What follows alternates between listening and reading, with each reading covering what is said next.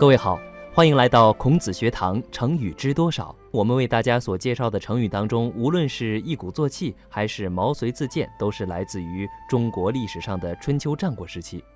在这个时期，涌现出了很多著名的军事家和外交家。当然了，思想家和文学家在这一时期也是辈出的。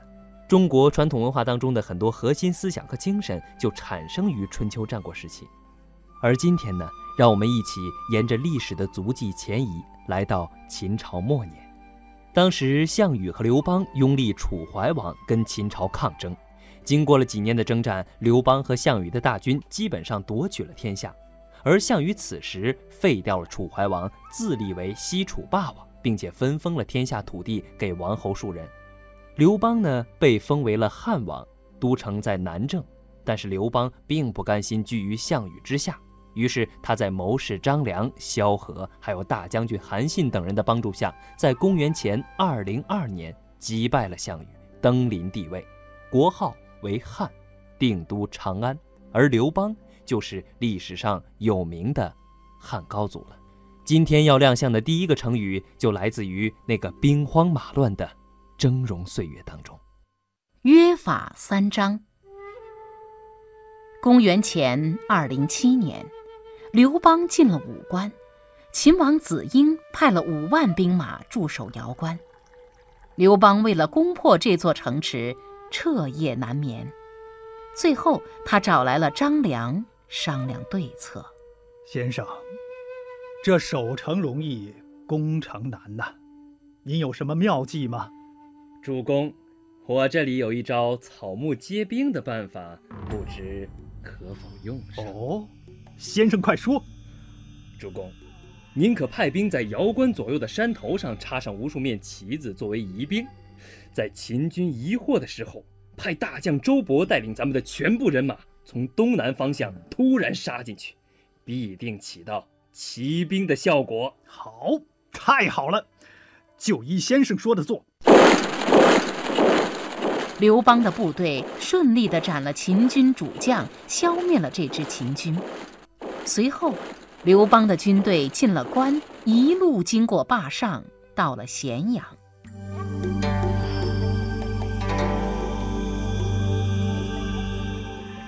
哎呀，这咸阳城真是繁华呀！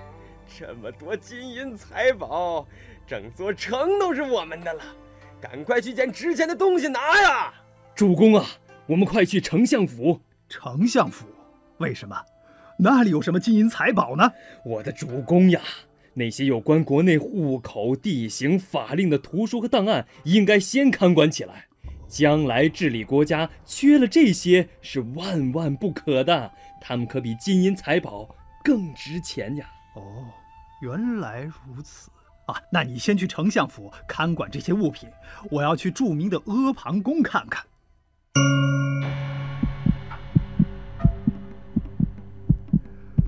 哎呀，真是名不虚传，名不虚传呐！这么富丽堂皇的宫殿，宫女也这么漂亮，让我躺在这龙床上感觉一下。哈，哎呀，真是舒服啊，真好啊，真好啊！正在刘邦躺在龙床上想入非非的时候，他的部将樊哙闯了进来，一看刘邦陶醉的样子。赶紧上前劝阻，沛公，您是要打天下，还是要做富家翁呢？您还不明白吗？就是这些穷奢极欲的东西，让秦国亡了。您还敢要这些吗？还不快点回到坝上去吧！这时，张良也从丞相府赶过来了，他也对刘邦的做法不赞成。对呀，主公，樊将军所言极是，您不能这样啊！刘邦被这两个亲信一点拨，警醒了起来。他起身叫人封了库房，自己回到坝上的军营里去了。第二天，刘邦召集了各县的父老乡亲，昭告天下：乡亲们，你们吃秦朝的苦头已经吃够了。从今天起，秦朝的法令一律废除。太好了，将军！太好了，将军！将军！同时，我要跟诸位父老乡亲定三条法令：第一，杀人要偿命；第二，打人的要办罪；第三呢，这偷盗的也要办罪。办罪的轻重是犯罪的轻重而定。约法三章的成语就是这么来的。百姓们在得知刘邦的约法三章之后，都非常高兴。纷纷拿着牛羊肉、酒和粮食来慰劳刘邦的将士。从那个时候起，刘邦的军队给关中的百姓留下了好印象，百姓们都希望刘邦留在关中做王。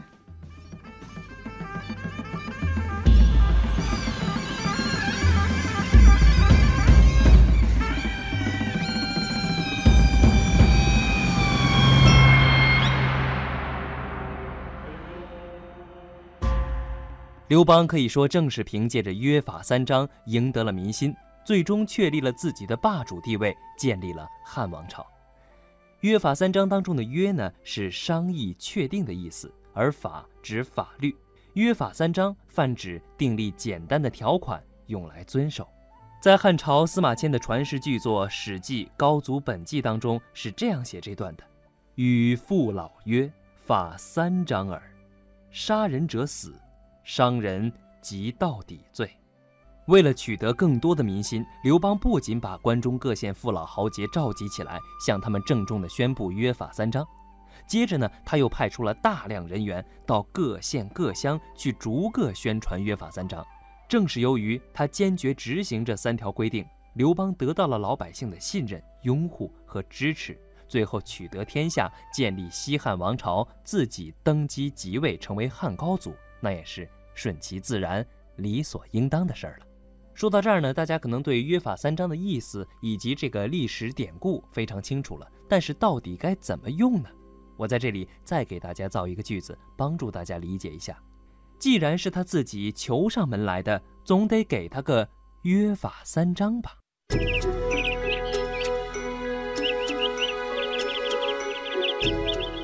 春眠不觉晓。闻啼鸟，夜来风雨声。成语知多少？成语知多少？让我们一起欢度快乐的成语时光。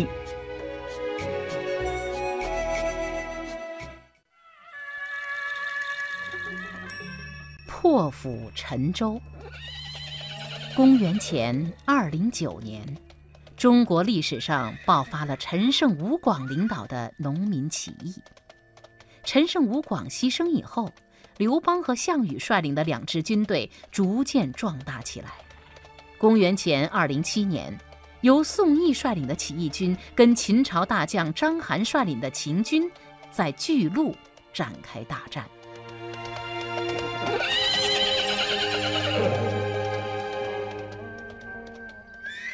我宋义凭借三寸不烂之舌讨好怀王，好不容易执掌了兵权，这手下有了些人马。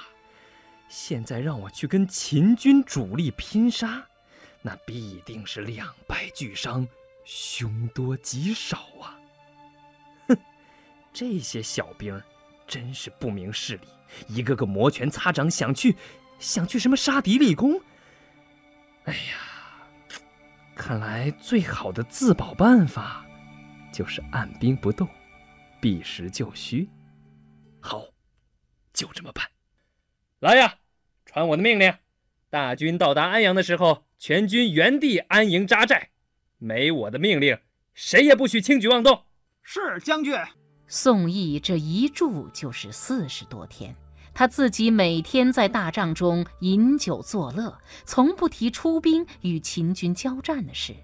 大将项羽实在忍耐不住了，就来找宋义将军。救兵如救火，现在赵王危险，我们应该马上率兵渡过黄河，跟赵王来个里应外合，一定能够大败秦军。嗯哼，大败，大败秦军，项羽啊！你一介武夫，哪里懂得兵法的妙用？我们的目标是消灭秦军，不只是跟他们交战，嗨，你不交战怎么消灭？嘿嘿，依我宋义的意思，先让秦赵拼个你死我活。至于我们，哈哈哈哈，可以坐收渔翁之利呀！哎呀，您这是匹夫的想法，大丈夫应该战死沙场。混账，混账呀！敢这样蔑视我！我告诉你，项羽，在战场上冲锋打仗，我宋义比不上你。要说出谋划策，你可就比我差远了。哼，好，那咱们走着瞧。哼，来呀，传我的意思，打起仗来，大家应该像虎狼那样凶猛。但是谁要是不服从命令，格杀无论。项羽是个火爆脾气，当然咽不下这口气。一天早上，他全副武装的。跨进宋义军帐，再次要求立即出兵救赵，惹得宋义大发脾气。我的军令已下，难道你项羽要以头示令吗？我要借头发令！哎呀呀呀呀呀呀！啊！项羽一剑砍下宋义的脑袋。将士们知道这事之后，都表示愿意服从项羽的指挥，并拥立项羽代理上将军一职。兄弟们，现在大家每个人带足三天的口粮，把行军做饭的锅都给我砸碎了。啊，将军，没有锅，我们怎么做饭？我们吃什么呀？没有锅，我们才可以轻装上阵，立刻挽救危在旦夕的赵国。至于吃饭嘛，让我们攻到章邯的军营里，用秦军的锅做饭吧。大军渡过漳河之后。项羽又下了一道命令：“咱们已经过了河，船就用不着了吗？把渡船全都砸沉喽，烧掉所有的行军帐篷。兄弟们，我们现在做饭的锅没了，回岸的船也没了，退路更没了。这场仗如果我们打不赢，就谁也活不成了。我们就跟着项将军一起拼了！拼了！拼了！拼了！拼了！拼了！”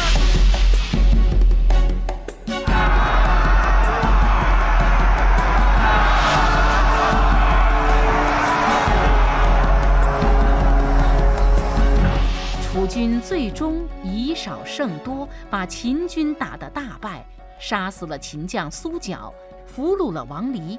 章邯带着残兵败将急忙后退。从此，项羽做了上将军，诸侯的军队都归他统帅。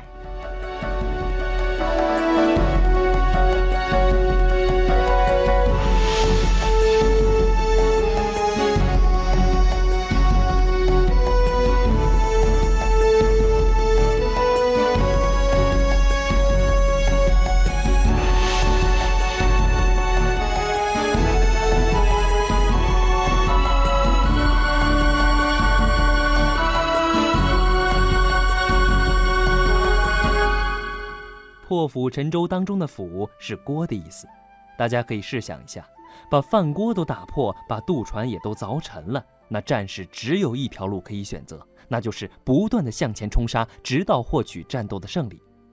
所以破釜沉舟比喻是不留退路，非打胜仗不可，也就是下决心，不顾一切的干到底。《孙子兵法》当中所说的“焚舟破釜”，虽然也表示了誓死决战的意思，但是还是没有形成后来我们经常说到的这个典故故事。一直到司马迁所写的《史记》当中所记载的项羽破釜沉舟时，才具备了后人所说的典型性，以破釜沉舟来表示下定了决心，义无反顾。说到这里呢，我就用破釜沉舟来给大家造几个句子。只要我们有破釜沉舟的决心，就能克服学习上的各种困难。战士们毫不畏惧，怀着破釜沉舟的决心，英勇地冲向敌人。怎么样？这样造句之后，您是不是对破釜沉舟的意思和它的用法完全了解了呢？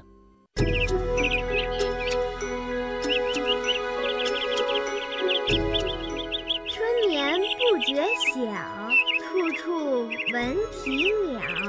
夜来风雨声，成语知多少？成语知多少？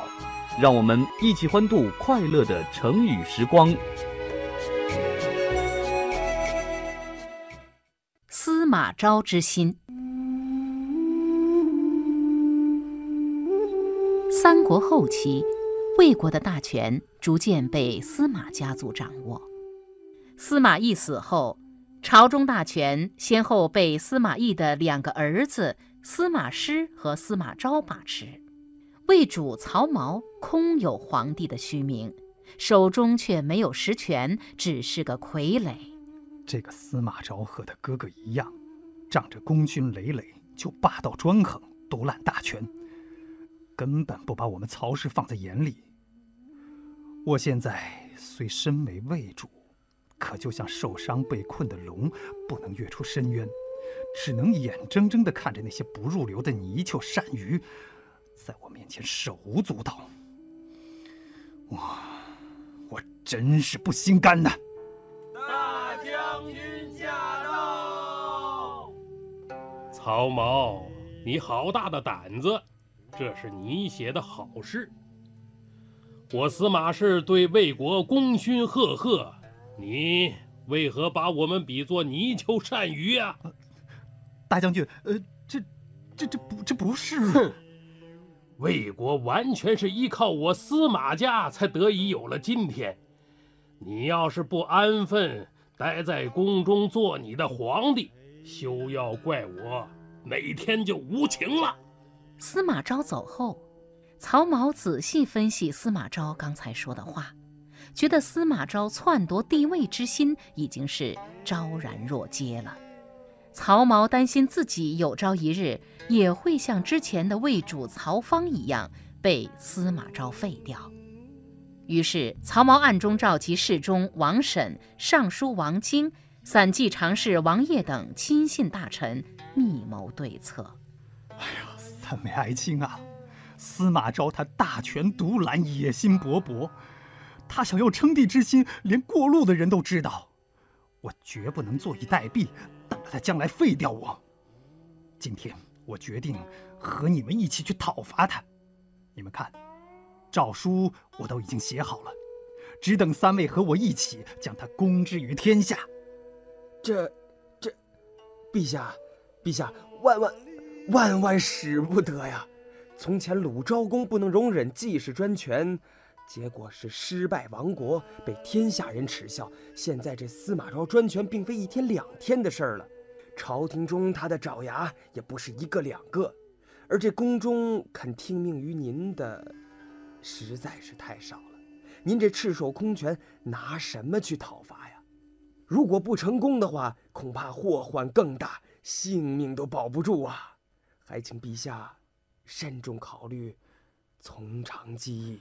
可我实在是忍无可忍了，我已下了决心，做好了死的准备，还有什么可怕的？何况，只要我们计划周详，不一定会死。王婶和王爷清楚的知道，曹髦根本不是司马昭的对手，如果行事，肯定必死无疑。他们生怕司马昭以后会治他们的罪，立刻溜出大殿，直奔司马昭府中告密去了。可曹髦却心急如焚，他不及准备，就拔出宝剑，登上马车，带领宫中侍卫仆从三百来人，向司马昭的府邸进发。陛下，你不好好待在宫中？拿着剑刃，难道是去要打猎吗？大胆！我乃当朝天子，想出宫都不行吗？你们拿着弓箭冲进宫来，难道是想杀君谋反不成？这个肯定是杀掉这要杀掉了。不行！你们这些胆小怕事之徒，司马公平日养你们是干嘛用的？难道不正是为了今天这样的时刻吗？哎，那怎么办呀？这个司马公平时对咱们真好呀，带着军这种关键时刻就一个个是犯上了。司马公有令，只要死的。卫兵们听到贾充的话，顿时明白过来，一起挥戈，当场将曹髦杀死了。